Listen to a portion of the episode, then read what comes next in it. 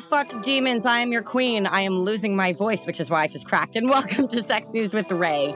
I'm your host, Ray, and today I'm here with King Scorpio, a recording artist and kink educator on TikTok. King Scorpio, say hi. Well, hello everyone. It's a pleasure to be here with the Queen. It's very fitting to have the King here, episode 41. I'm very excited. Thrilling stuff. I love how your voice just sounds super perfect and melodic first thing in the morning, and mine, on the other hand, is just, it's gonna be a fun adventure. Today's article is called One in Five Boys Are Neutral on Consent Being Required for Sex. It's from the Irish Examiner, August 24th, 2021. I want to remind us that sometimes we pull news from places that aren't North American, and so cultural differences are a factor. So we cannot take this article article and their statistics and apply them to where we live if we do not live in Ireland. So keep that in mind, listeners. As the title says, NUI Galway's active consent program based on the views of 613 post primary students, find that 93% of females and 79% of males agree that consent is always required for sexual activity. However, 18% of boys were neutral about if it's always required, with 3% disagreeing, um, versus 6% and 1% for the girls. So a higher percentage of boys are neutral rather than the girls. 62% agreed consent always needed to be verbal. And a quote from the article says there was a significant gender gap in personal comfort with being sexually intimate with someone they had just met at a party, with females less likely to be comfortable than males. Wow, who would have fucking guessed? While 7% of females were comfortable with intimate touching, 51% of males said they were comfortable, but then goes on to say that everyone perceives a higher percentage of their peers as being comfortable. Uh, being awkward, embarrassed, or being afraid of being judged or ruining the mood emerged as key barriers to consent communication. So, uh, King, you are a young man teaching consent and kink on TikTok. What are you hearing from young men today about consent? Well, first of all, I am offended that you would ask me to step outside my westernized headspace and North American way of thinking in that bubble to like be worldly and think about the way other cultures do things. That's pretty fucking ridiculous, honestly. And I'm very offended. On the other hand, those are some fucking crazy numbers. Like, oh my God, 7% of women are comfortable with intimate touching on the first meetup, and more than half of guys are like, "Fuck yeah, touch my dick, please. I've been waiting." Oh my god. Clear point to socialization right there. I think this assumption that you need to get your dick touched, like the social pressures boys feels to have their dick touched, and the social pressures girl feel girls feel to not touching dicks. Mm, yes. Or having their clits touched in general, do they even know they exist at that age? That's the other question. or us for that matter. Yeah, I remember being in high school and like I was definitely interested in sex, but I didn't necessarily want to have to tell anyone what to do. I just wanted it to like just purely just I just wanted to have lost my virginity without having had to lose my virginity so that it could just be easy, you know? I definitely understand. It's that that dichotomy is very interesting of like how boys grow up. You're not a real man unless you you get your dick wet and everything that we do is centered around that the, the, the way we act the way we talk the kind of clothes that we uh that we wear what we do in front of women but then like women grow up like hey never let a penis touch you never let a man near you or anything that has to do with anything your genitalia and it's like it's very strange i don't understand why we do that like it just makes everybody it just makes everybody feel awkward and horrible about themselves when they grow up. And it's just so fucking stupid. I mean, I do think that is the goal from what I've read. You're in the States. I should have clarified yes. for listeners. I'm in Canada. We have a few, we have a, even we have different cultural values depending on where you grew up in the city versus a rural area here. But I know that in the States, there's a lot of like Christians lobbying the government for abstinence only education. We don't have that here. Oh my God. Like, we have people who have opinions about abstinence only education, but there's no mm. like legal federal mandate saying that like you must teach this and tax dollars go towards it. So it's very interesting. Like you know, have you ever noticed how like in all the places where they teach abstinence only, those those those teen right, those uh, teen um pregnancy rates are just sky high. Who would have guessed? Crazy. Did you know that the failure rate of abstinence as a as a uh, a birth control method is like fifty percent because a lot of people don't actually have the same definition of abstinence or don't even know how to do it properly. People who claim to be abstinent have a failure rate of 50%. Fuck me in the ass because I love Jesus. So, I mean, like, you know, it's fine. It's not, it doesn't count if it's in the butt. Is that even a real thing, though? no. I feel Anal like sex. It's just sex. No, I know, but I, I, meant more like, do people? I feel like that's a stereotype that like people are like, no, fuck me in the ass because I love Jesus. Uh, but like, do we actually know anyone who's doing anal instead of vaginal intercourse to preserve their virginity? Because I feel like that would be. I hope not but all jokes come from a true place in some degree. So I know there's like one person like, oh no, it's okay because you know, one person, one time. Now everyone does it, something like that. Uh, you're in university, correct, or college? What do you say in the states? College? We say college, yes. I am a college age. Uh, I'm currently out of college. Plan on going back in the spring, but I recently did have a few college experiences. My one of my best friends is the president of a fraternity, so you know, I was all up in the mix and saw some saw some things that I wish I didn't see. Uh, consent related or? yes, with my best friend. He almost got assaulted. Wow. Please, can, yes. do you feel like sharing? You don't have to. I'm fine with sharing. I was um, with myself. See, hmm, I guess technically this was my first college party. Uh, this was earlier in April this year. Uh, went up to visit my boy because we haven't seen each other in a while. Like everything will be fine. I'm driving up, like, oh yeah, my boy is the president of his own fraternity. Like, you know, got plenty of connections. Everything's gonna be fun. It's gonna be lit. We went to like our third, like maybe not party, but our third um, event of the night, second party. And you know, I was talking with, with one uh, a lady that I just met that night. And you know, we have went up, we have did some stuff. I came back down, and like I'm talking to my boy. I'm like, "Hey, yo, what's going on? You know, we're having a great time." And like he's like just blasted, and he was telling me that like this girl that he's known for a little while, like you know, you know, everybody knows each other at this college. It's a bigger college, but you know, everyone knows each other at this point. Him being a junior and all, and he's like telling me like, yeah, you know, she kept feeding me drinks and you know, she kept like saying it kept egging me on, you know, more and more and more. And you know, wanted like kept flirting with me, wanted to take me home. I was like, what? I'm like, what do you what do you what do you mean? Like she she kept feeding you like you look very drunk. I'm not seeing you this drunk in a little while. And she tried to take you home. And it was like, yeah, like, you know, like I don't know what happened. Then I saw the girl, and he's at this point, he happens to be talking to a girl relatively seriously, a different girl. You know, they're not exclusive, so you know, nothing wrong there. But uh, as they're walking to her car, she they it almost happened. Like they were at her car, and then he just happened to see her with her friends at a car parked next to them. They like no one knew exactly what was happening. They didn't notice him yet, and he saw them, and he that was just a sobering moment for him. He was like, "Oh, yo, what the fuck? What's going on? What's happening? That's the girl that I talked to. Who's this girl over here? I don't know. Why am I going with her? What's going on?" And then he talked, started went over, talked to them, and walked back to the party. And he told me about everything. I'm like, bro, you almost got assaulted. like, what yeah. do you mean? I find it so fascinating how people don't actually. We teach this idea that sexual assault happens from a stranger in the bushes who's going to pop out and rape you behind a dumpster, which, as we know, also does happen. Uh, yes. That was a big news thing uh, a few years ago, but that's not that's not the majority of how assault actually happens. There's a lot of situations involving alcohol where people are intentionally over serving other people to try and take advantage of them, and because we don't get taught what consent looks like or what, you know, someone trying to assault you actually looks like, we don't we can't identify it. I mean, he's lucky that he has a friend like you to be like, dude, that was assault. But I remember being in high school and early university and hearing stories from friends describing things that happened to their friends and their friends saying, That's not assault, that's just what boyfriends do. Or that's not assault, that's just boys. boys and boys. but in this oh case, that's not assault. You should you should have wanted a girl to take you home. A guy should want to, as you said, get his dick wet no matter the cost, whether or not exactly. he wants it or not. He should be wanting to get his dick wet. If we actually taught what consent looked like maybe we wouldn't have people unaware of what's happening to them. They could say, "Oh, this is a red flag," which I guess is maybe why you're doing this on TikTok. Yes, exactly. Because the comments that I get on my videos, they're crazy to me. Some of them are heartbreaking. Some of them are just like, "What? What do you mean?" Like when, like, oh my gosh, when I talk, like when I made a one of my videos about uh, using safe words, two of them actually, what uh, blew up and when I see people in my comments thinking about like how scared some submissives are to safe word because they don't want their their uh, their dominants to be mad at them or upset with them or be disappointed at them or punish them, and I'm like, what do you mean you don't want your dom to punish you for using a safe word? Like it's not like all their doms are doing it, but it's like there's like a pressure to not do it because they want to be a good submissive, and they feel like it's because there's a lack of communication because they feel like oh, if I say out, he's not gonna like me. Or I say he, I don't want to do heteronormative, but they don't, they won't like me, or they're gonna think I'm a bad submissive, or they're not gonna want to play with me anymore. They're gonna badmouth me to the community, and it's just like crazy. Like it's just like a lack of education and like the just the lack of education is crazy. Yes, exactly. That's why I'm doing it because because of things like that. Yeah.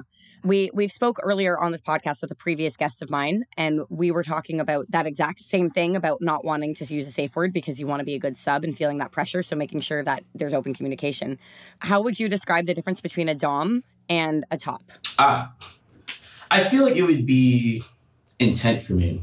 Like I feel like at any point, I, I feel like at almost any point the roles can switch between a top and a, a top and a bottom because like a top is a person that's giving. So like during foreplay, I would be a top, but then like when my partner starts doing things to me, like say starts giving me like you know giving me oral, like in that situation they would be a top and I would be the bottom in that situation. But in that we could be doing sexual things during a scene, and in the whole within the whole um context of the scene, I'm but well personally, you know, I only dom. I would be the dom in that situation. like I like if I'm commanding them, and that's an interesting thing. Like if I'm commanding my submissive to do something to me, then like you know that gets into another kind of thing. I'm like, okay, well like, like you're you're a bottom, but you're also a dom in the scene. Like people like have very narrow and very black and white views on that kind of thing. I'm like, nah, it's all pretty flexible, fam. Like, it doesn't really doesn't really gotta be I would say if you are receiving oral, that doesn't, you know, you can receive oral uh, and you can also mm-hmm. throat fuck someone. Technically, you're still receiving oral, but that's a pretty dominant thing to do. This is also uh, a good old throw fucking. Yeah. Lots of fun. Who doesn't But I guess maybe maybe that's a hypocritical point then.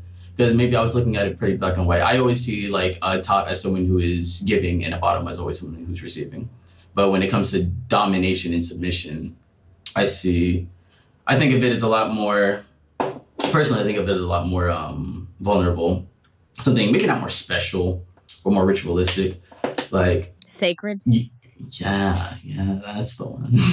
I know you've done a lot of TikTok sort of on this. If you were going to give someone tips on identifying a dom versus an abuser, what would be some things to look out for? Well, for one, being very sex focused, not really focusing, not really wanting to get to know you as a person, but only thinking about what you can give them sexually or what parts of your body that you can give them. Like they're only focusing on, okay, how soon can we get together? How soon can we play? Uh, what are your um, not what your body count necessarily, but I mean some people might ask things like that, like um, are you a good submissive? Things like that, and like the type of rhetoric they use too. Like they don't ask what is okay to call you. They don't really ask anything about like your limits you know like oh what kind of things have you done before like what are you uh, interested in what are you not okay with it's like okay we're gonna do this and this is what you're gonna be like you don't even say like this is gonna be okay with like this you're gonna do this we're gonna do this i want to do this and like they make it all about themselves and not make it about it's an experience between two people and it's a be- very beautiful experience between two people and they make it all about themselves and they just i say those are two of the biggest ones making it all about the sexual aspect because it's especially when I talk about this with my vanilla friends, like which I completely understand. Like a lot of people can't really separate kink and sex, which I find very interesting. Like most of my friends in the kink community don't do scenes with other people like in a sexual manner. They do it because it's fun and it's it's uh it's a riveting experience for both parties. Like it's not usually sexual, like unless like it's with, with your partner or with your submissive or your or things like that. But like whenever someone hears like uh, like a random person on the street hears like BDSM or submission domination, they think like, oh, I'm gonna get the whips and chains on, you know, you're gonna choke me, you're gonna like tie me up. They only think about it in a sexual context. And I won't. I'm not gonna you know kind of conflate you know people thinking like that and like oh they're all abusers like they don't they they, they don't know what they're doing. But I'd say that's definitely something that's dangerous. That um that lack of education in the in the community definitely because a lot of people that are new might think oh well I mean this is what it is so I mean like okay that's okay because you know this is a sex thing. So, you know, of course they're only going to be focused on the sex and like on, oh, they're a Dom. So, you know, of course they're going to be telling me what to do. And, you know, this is more about them and things like that. And it can get very dangerous. I mean, I think that's why I see so many comments like that on my TikToks about like, you know, like there's a lot of new people. Like one of the most questions, one of the questions that I get the most, you know, how do I find a Dom? Because, you know, in the community, there's more uh, bottoms and tops. Bottoms and tops uh, submissives and dominants. So that makes it even more dangerous for like um, for potential abusers to pop up because like it's like basically if you're a popular dom or if like you know what you're doing, you basically get to like have your pig. Like everyone wants to come to you, and like you don't have to like go to like a lot of people because they're all coming to you. So like if anyone gets any sort of an inkling that you're a dom, people are like so hyper focused on finding dominants and not really learning about themselves, what they like, learning about the community, finding friends, and like educating themselves. And people are only focused about okay, I need a dom so I can be submissive. I think maybe listen, I didn't think about that. Maybe people think they can't be submissives if they don't have a dom, which isn't true. Just like you don't have to be in a relationship to be non-monogamous. It's like you don't you don't need to be actively doing it to fit the label. Like it's weird. We just covered a lot of ground there. That was That was a lot. I talked Yeah. a lot. um, just to clarify something for our listeners who might be less familiar, can you explain a little bit more what you mean by a scene that is not about sex? What would be happening in a scene that is not focused on sex? like for one, one so uh, for one, for instance, like um a sensation type scene where if uh one of my good friends is like very extremely sensitive to touch and not in a sexual manner but it's like a very intense sensation so like you touch her anywhere on her back very likely like she'll shudder and like like completely like melt so like if you like say like you have a very intimate like you can have an intimate like uh, again these words people like like think intimate they think okay sex or like okay uh, a relationship or a partner like doesn't have to be. But say like i light some candles i uh, lay a sheet down on the bed i get some wax out. Like we start i have wax i have massage oils and i have different types of toys like i have knives for like you know scraping off the wax and different types of sensations with the cold metal or like the edge of the blade i have these um 3d printed uh, claws that I use for uh, sensation and for primal play and things like that. It's just like it's all about like in those kinds of scenes, it's all about like the sensation, the touch, like and the connection between the two people. But there's no penetration, there's no touching of the genitalia unless it's like negotiated in, and that's something that you know they want, but like not typically not in like pickup play or public play. And like I think that's just one example.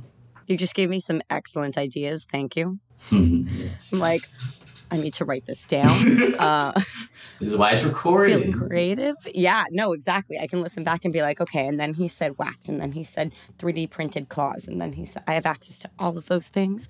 I can Um, send you the link if you want. I got them off Etsy, a gold mine for kink toys. Oh my goodness, Oh. I actually have a 3D printer in my basement, so we just find Oh. free we find free things on Thingiverse and then we just print them. yeah. even better. Right? So far it's just been uh giant demon skulls as Christmas ornaments, but you know, claws for primal play sounds good too.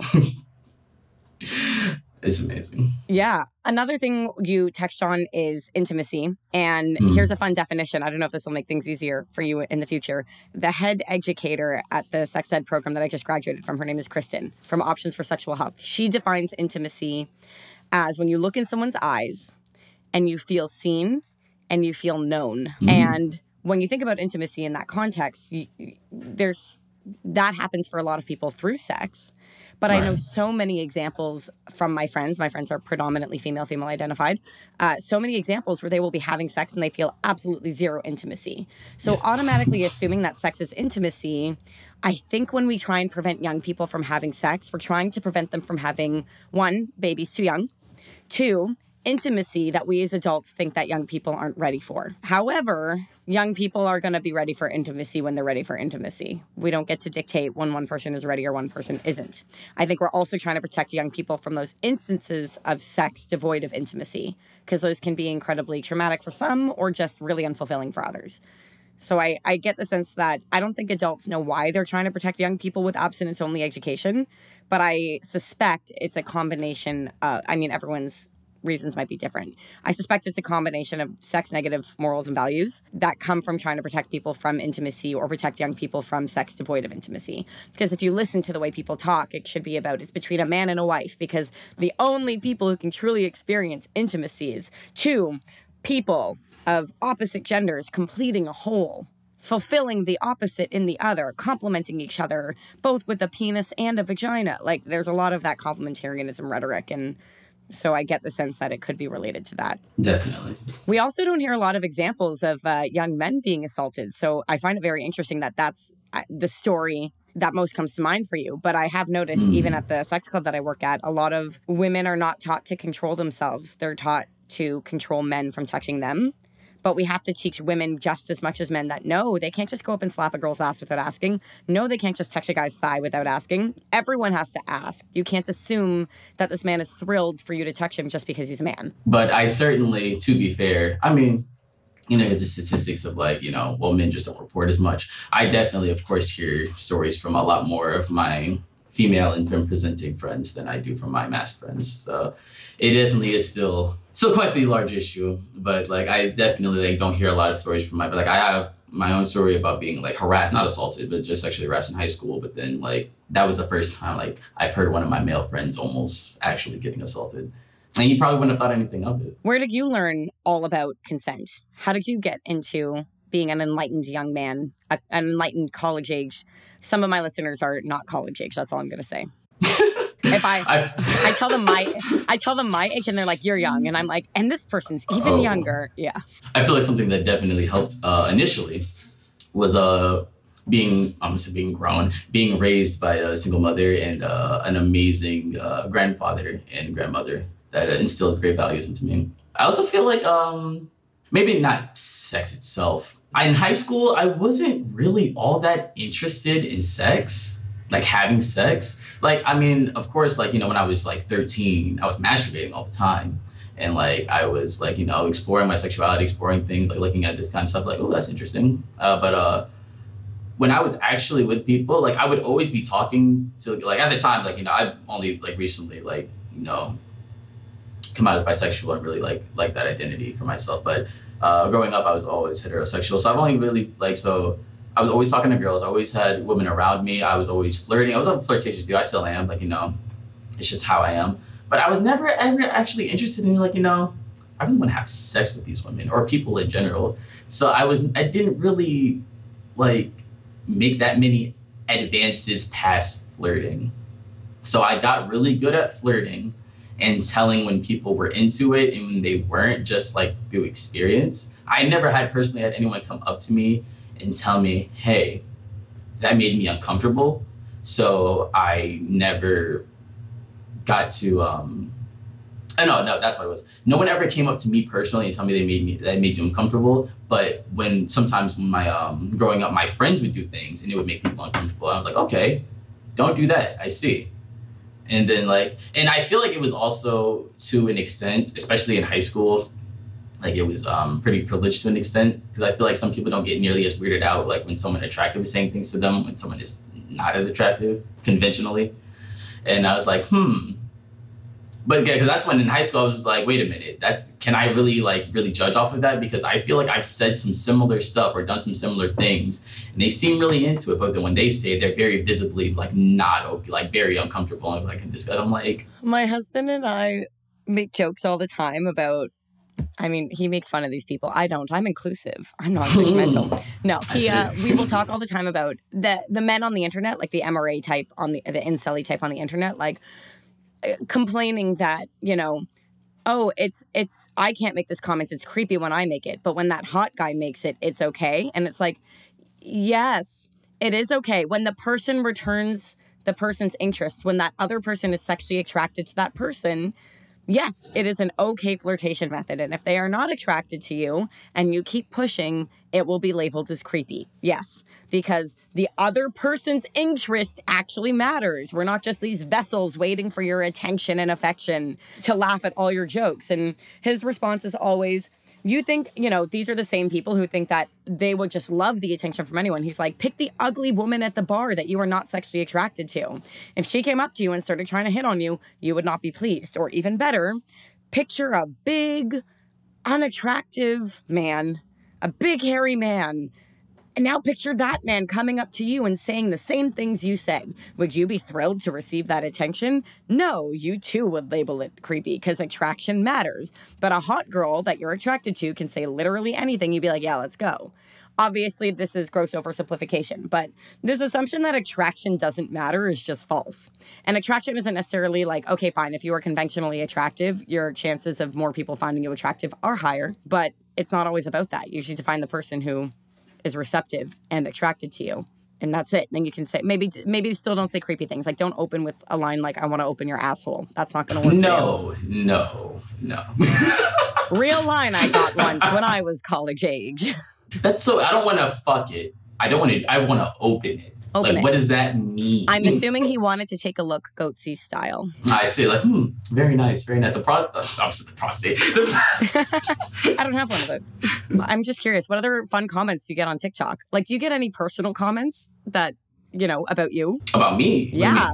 I get a lot of people uh, every once in a while. The comments that I get on my TikTok are that's clearly a dude, or um, about like my apparent latex camel toe. You know, like I get like a lot of, or like I want to, or like just you're hot. Like I get like those are the three main categories of, you know, and like sexual comments directed to me, and I'm like cool, but I only respond to the questions that of people asking for legitimate information. I feel like there was a period in which that did happen a little bit, but I feel like to an extent I was egging it on because I was using it for content. Because I was like responding to comments and like making funny responses. Yeah.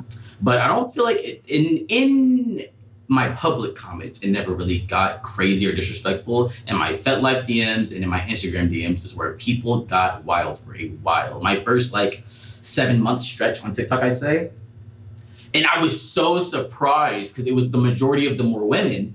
And I was like, if this doesn't work for us, why would you think it's gonna work for you? Because of that over, like what you said before, like uh, just because I'm a man, you're like, oh my gosh, I see titties in my DMs. I'm, like, I'm gonna hop on that immediately. Yes, please. Where, where can I, where can we fuck? Like, I don't know you. I don't want you. I just open my DMs first thing in the morning. I see titties in my DMs. I don't know how old you are. I don't know anything about you. Why are you sending me titties in my DMs? Uh, this shit is. Do you have people um, opening? I get this too, which is why I'm asking. What do you get people opening up with? Uh, like a line that assumes you're already their dom. Yes. How do you respond to those? I usually don't. Yeah. I don't anymore. And I have a couple. I need to actually go into TikTok and do this actually because I have some still. Like I yesterday, I actually screenshotted some of my FetLife DMs that I got. My FetLife is usually men, gay men that uh, hit me up, and I'm just gonna like do some responses to that uh, in a couple of days. But I should do that to some of those as well. It's so weird. Like they just come to me thinking like, oh, he's a dom. Obviously, he's just gonna want a dom anyway. Like I don't, I don't know what the thought process is. I don't think that's it either. I don't know what the thought process is. Um, I had a guy recently message me saying, um, "Are you looking for a submissive or like are you a dom?" And my my running joke, not joke, right now is like I would love to be a fitness dom, where I just show up to people at the gym and I tell them to work Mhm. out harder. Like that's that's that's the only kind of doming I'm interested. There's absolutely no sex. It'll be an intimate connection where I yell at you to do more push-ups. that's what I'm. I'm not. I'm not a fitness instructor. I'm just gonna tell you. I'll fix your form and tell you to do it right. Um, and so this one guy's like, "Are you are you a dom?" And I'm like, uh, "Yeah, you can pay me to fitness dom you." And he's just like, "Oh, well, like, are you interested in losers like me?" And I'm like, "I don't do humiliation. so if that's what you're looking for, I just do fitness domination." And he's like, "Okay, but like, I'm pathetic. What you know? Could I could I blah blah?" blah. And I'm like, I, "I'm like, really?" He's like, "Well, what what's next?" I'm like, "Well." Prove to me that you're interested with a with a tip or a tribute. Like, prove to me that you're a serious person worth my time to have this conversation with. If you want a dom, because if you're um, com- contacting me on the internet, I'm assuming you're trying to pay for services. and as soon as I tried to bring it back to pay me, oh, he disappears.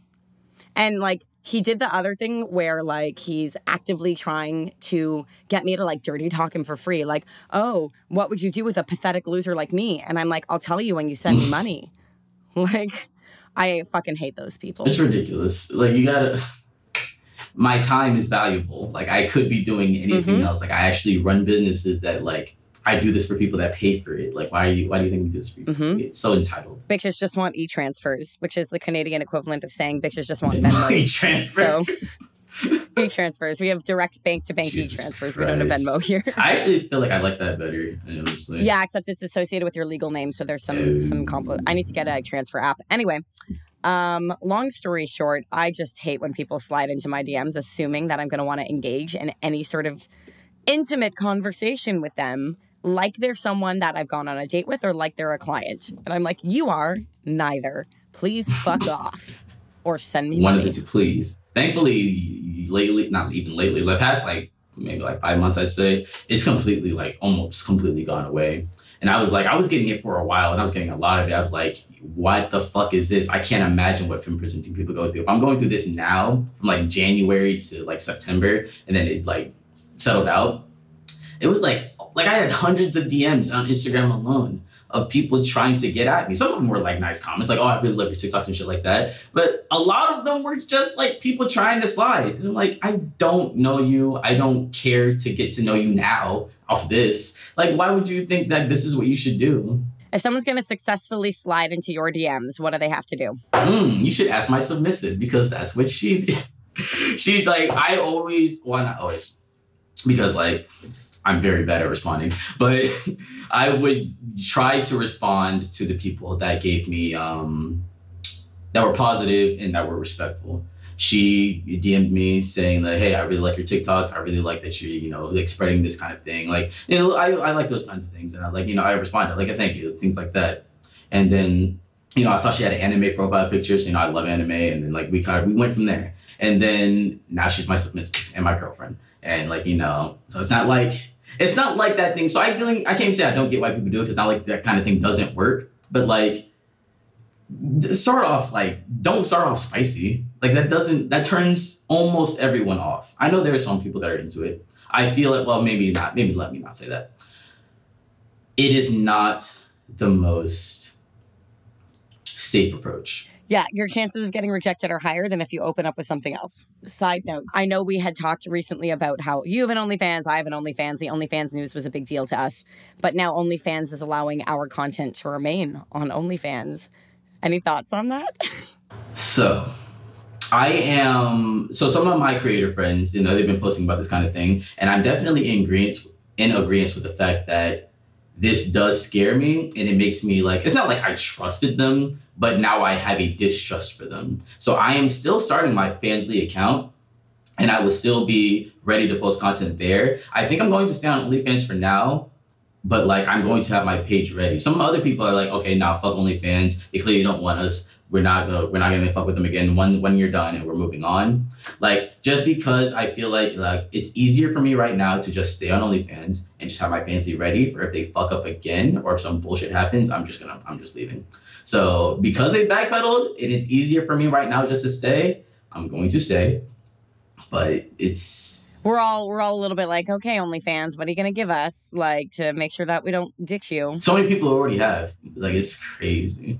I wonder if they realized exactly how many people they were going to lose based off of how many people started to leave, like how much money they were going to lose by by trying to compete with something like Patreon, for example, and ignoring the sex workers. I wonder if this was a sex positive choice and a moral choice, or just a financial choice. I know that. Well, we I, credit card companies pressured uh, Pornhub to make certain changes to their website. Honestly, the changes Pornhub made, like, I think net good, probably long term.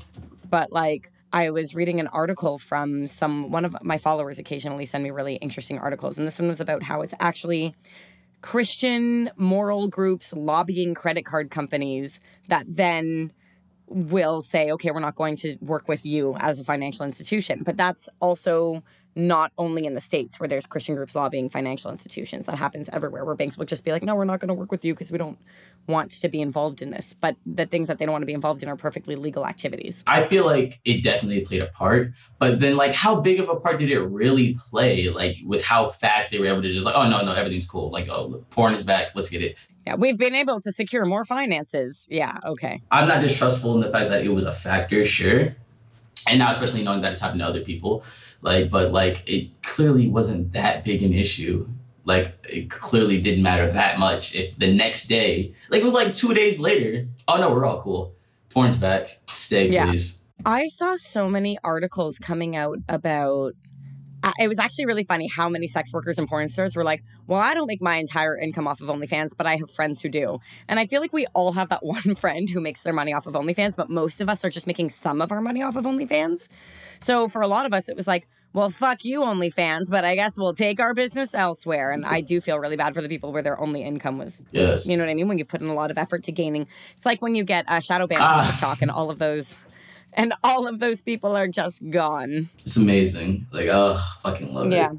It's frustrating. Our world now revolves around having a social media following. If you want to be a content creator or even have a message, if you want to have a message of any kind, you need to have a presence on social media. And these social media private companies have so much control over what we can and can't post.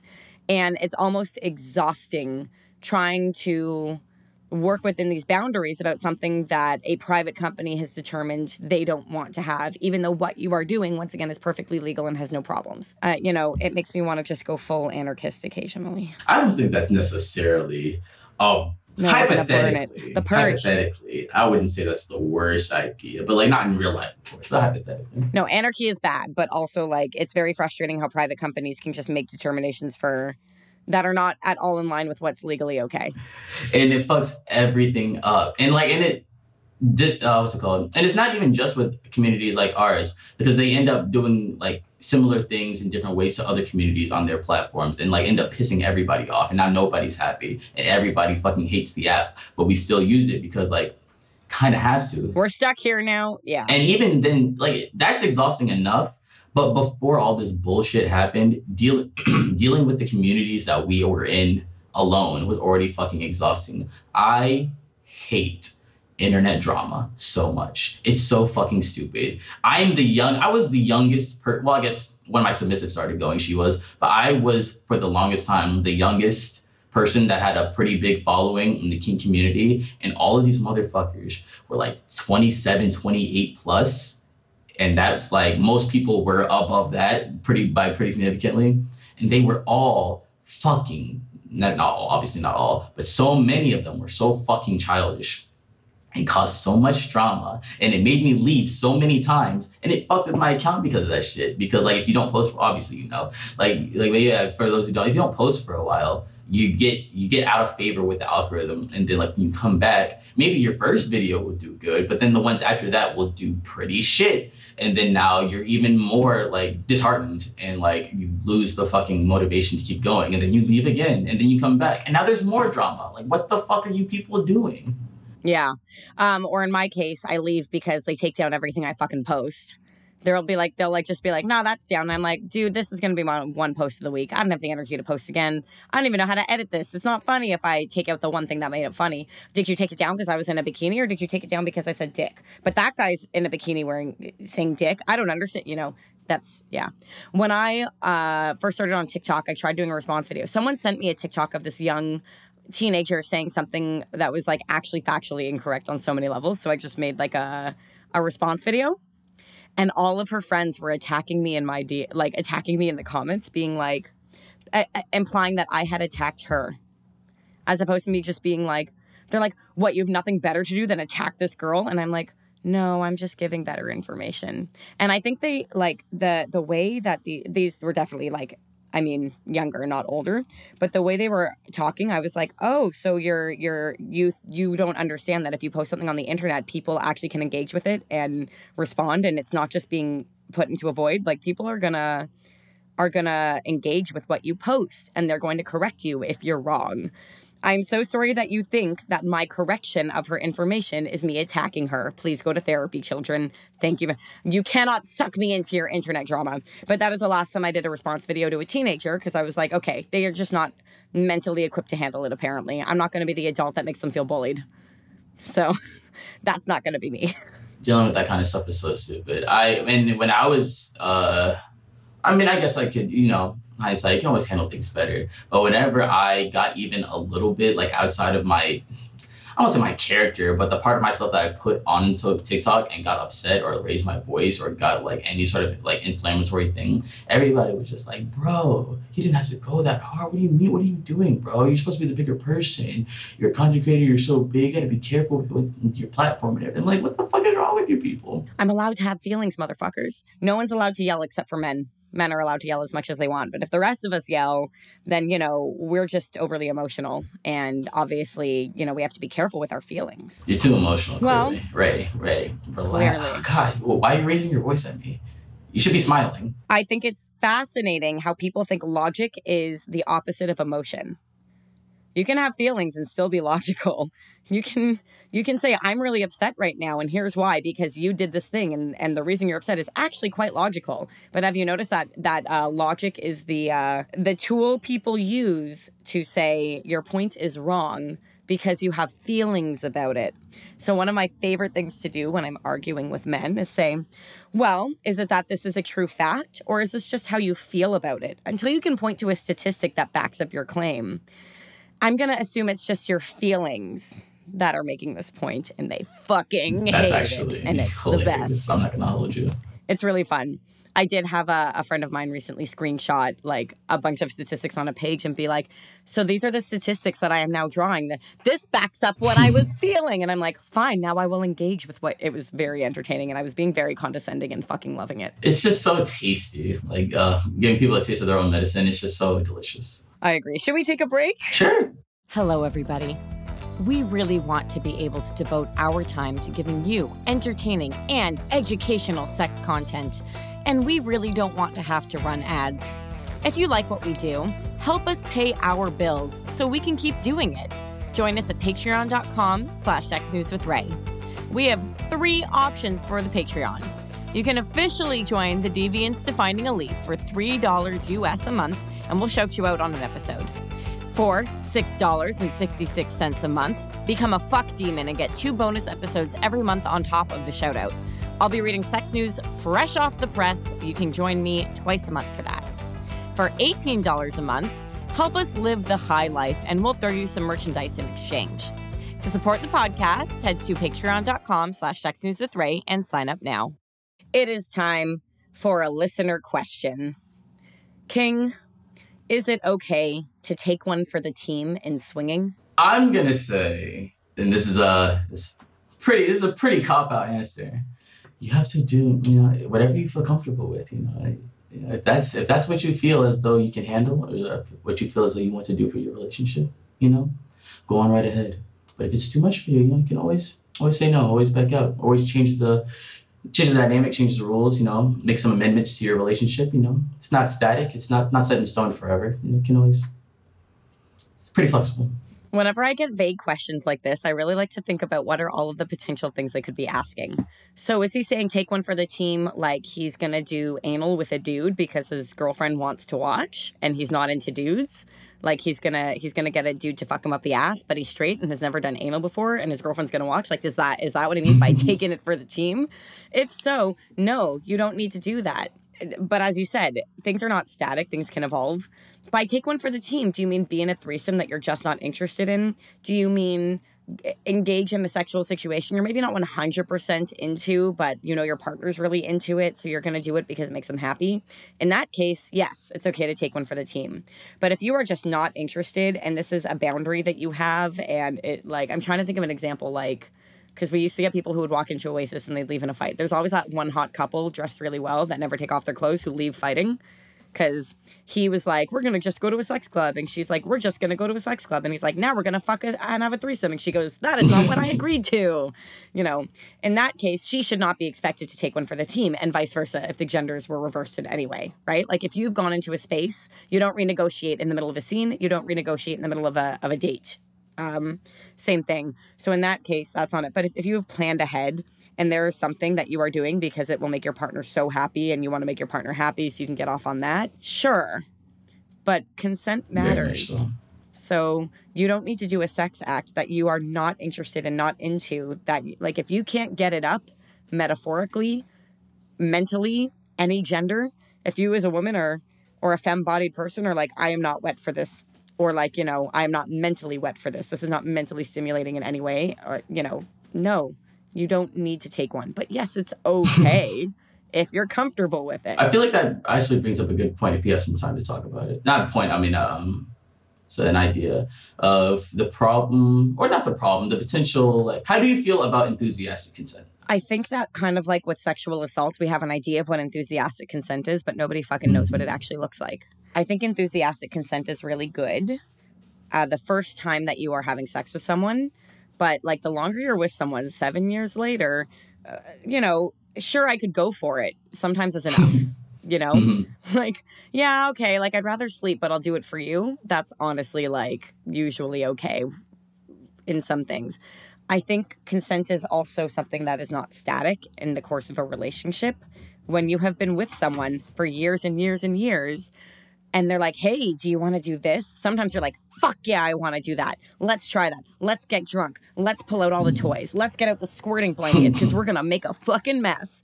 And sometimes they're like, do you want to have sex? And you're like, not really, but I'll blow you if that'll do. And they're like, yeah, that'll do. And you're like, all right, let's do that. That's not really enthusiastic consent, but no one's being sexually assaulted. that was quite the interaction. Sorry, you, Dave. My cat just fell off the desk. Feel free to edit that that sound out and are laughing out.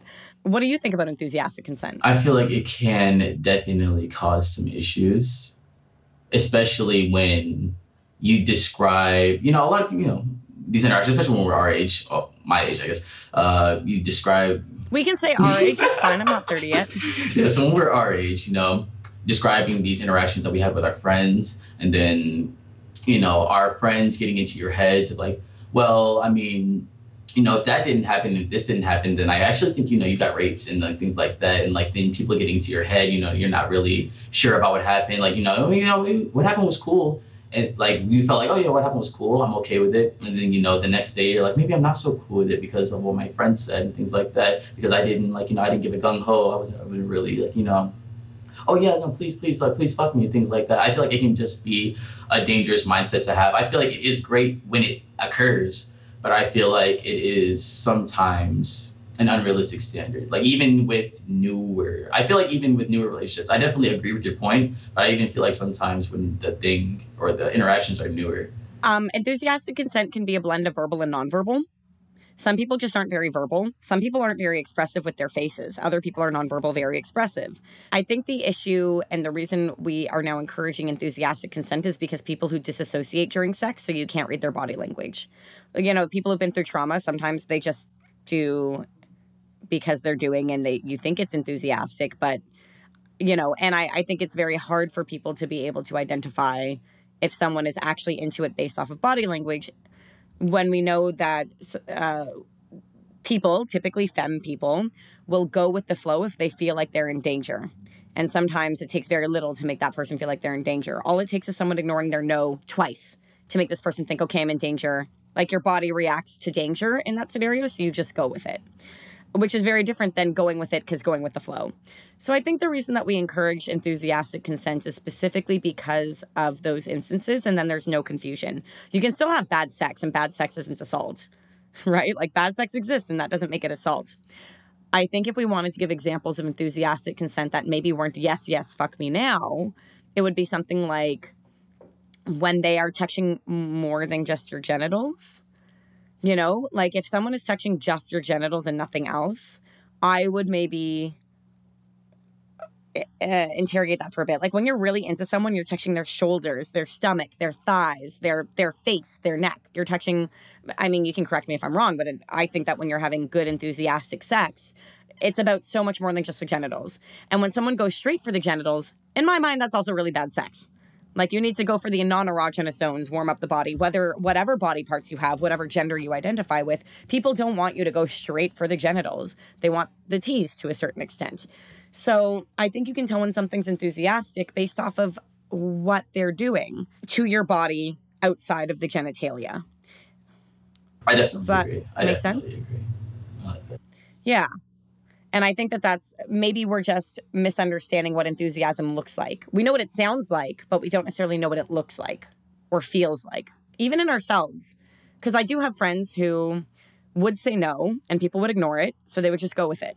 That's assault. But the person was like, you know, people are trained to think that no is a barrier that they have to overcome because oh well she's just saying no because she's been trained to say no because you know what i mean like that kind of lie lie shit as opposed to just believing people when they say no if someone says no and they wanted you to push past their no and you're not in a dom some relationship, too bad. That person's not getting laid. They can go fuck themselves. They don't deserve sex if they can't communicate effectively. But I'm wondering. so just, I'm like, yeah, I'm like, uh, this is so. Com- it's very complicated. But I know that as a young woman, what did yes feel like for me versus what did no feel like for me was sometimes hard to identify even in my own body. We need to teach more mindfulness as part of sex ed. I definitely agree. I think even for myself, it is, I'm not a very, you know, despite my online persona, like in my everyday life, I'm not a very too expressive person, especially when it comes to positive emotions. And you know that's an, an issue that I have in my relationship sometimes. Like you know I'm feeling cool, I'm chilling, or I'm feeling great, but you know I'm just pretty I'm a pretty stoic dude usually. I'm just really like not expressive, and that kind of like you know makes my partners feel some sort of way. Like maybe not during sexual interactions because I'm more expressive there, but like in just regular intimate interactions where like you know they're really into it, and I might not as look as I I might not look like I'm as into it as I actually am. I'm having as much fun as I am just because, you know, I'm just laid back most of the time. Yeah. Well, also, I've noticed that most, uh, a lot of men don't make noises during sex. Like, a lot of men don't allow them, like, they, like, I have interacted with many more men who expect me to moan like a porn star, but are making absolutely no noise. How do I know you're enjoying it? Because you're hard? That's just physical stimulus. That's not consent. An erection is not this is consent. true. no, no, no. That's just a physical response to stimuli. And it's interesting to hear, well, I mean, at least on social media, a lot of women and femme presenting people really enjoy that when it comes from men and masc people. Like when they make when they make noise during sex and they're not just sitting there, or like when they send nut videos with the sound on, like they want to hear that shit, like because they don't get to hear it like during their sexual interactions. It's fucking awkward if it's a room full of silence and you're the only one making noise. It's like, welcome to my podcast. I guess, Like, like- you know, like, I think that some of that comes from too much porn, to be honest, because the men in porn don't really make a lot of noise either. Or their and their faces aren't showing. Exactly. How are you supposed to? How are men supposed? when men learn how to have sex from porn, how are they supposed to know what noises they're Guess going you to gotta watch more gay porn. Clearly, that's the solution. On that note, where can people follow you? King Scorpio KS on all of my social medias on Twitch, Instagram, OnlyFans, Spotify, YouTube, everywhere. King Scorpio KS. Maybe slight variations with a dot or an underscore, but you can find me there. And I'm also a affiliate of uh, Honey Playbox, a sex uh, online sex store. And if you guys are ever looking for a place to shop anything sex toys or uh, sex related fun, sex related research, uh, Honey Playbox is a great site for this kind of thing. If you use my code uh, Scorpio, you get 25% off everything in store. So please uh, have fun. Go shopping with your partner. Make it a date night. Get some, uh, pick out some toys together and have some fun. It's my favorite thing is to go toy shopping with a partner.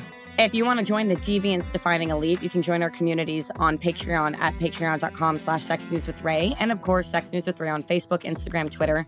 You can submit a listener question through sharewithray.com slash podcast or email sexnewswithray at gmail.com. Or you can DM me. Now you know how to slide into DMs appropriately.